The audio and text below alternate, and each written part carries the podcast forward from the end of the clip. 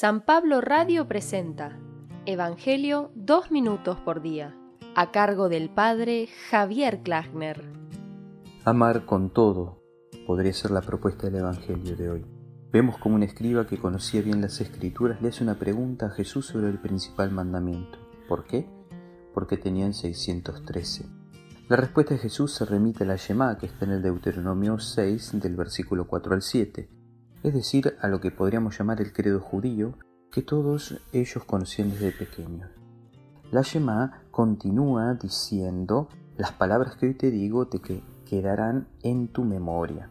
Se las repetirás a tus hijos y hablarás de ellas estando en casa y yendo de camino, acostado y levantado. Tres veces al día rezaban esto. A esto Jesús le suma algo, esa es la novedad. Lo une al amor al prójimo. Es decir, que resume el resto de los más de seiscientos mandamientos en ese amor. Un amor a Dios sin amar al otro no es verdadero. Pero dice amar al prójimo como a uno mismo, es decir, con un sano amor a otro. De fondo me viene esto al corazón que está en la primera carta de Juan, capítulo cuatro, versículo veinte. El que dice amo a Dios y no ama a su hermano es un mentiroso. ¿Cómo puede amar a Dios a quien no ve, el que no ama a su hermano a quien ve? El escriba lo felicita a Jesús y Jesús en el fondo le dice: no estás lejos del reino. Él también empezó a comprender el mensaje. ¿A qué nos invita la palabra hoy?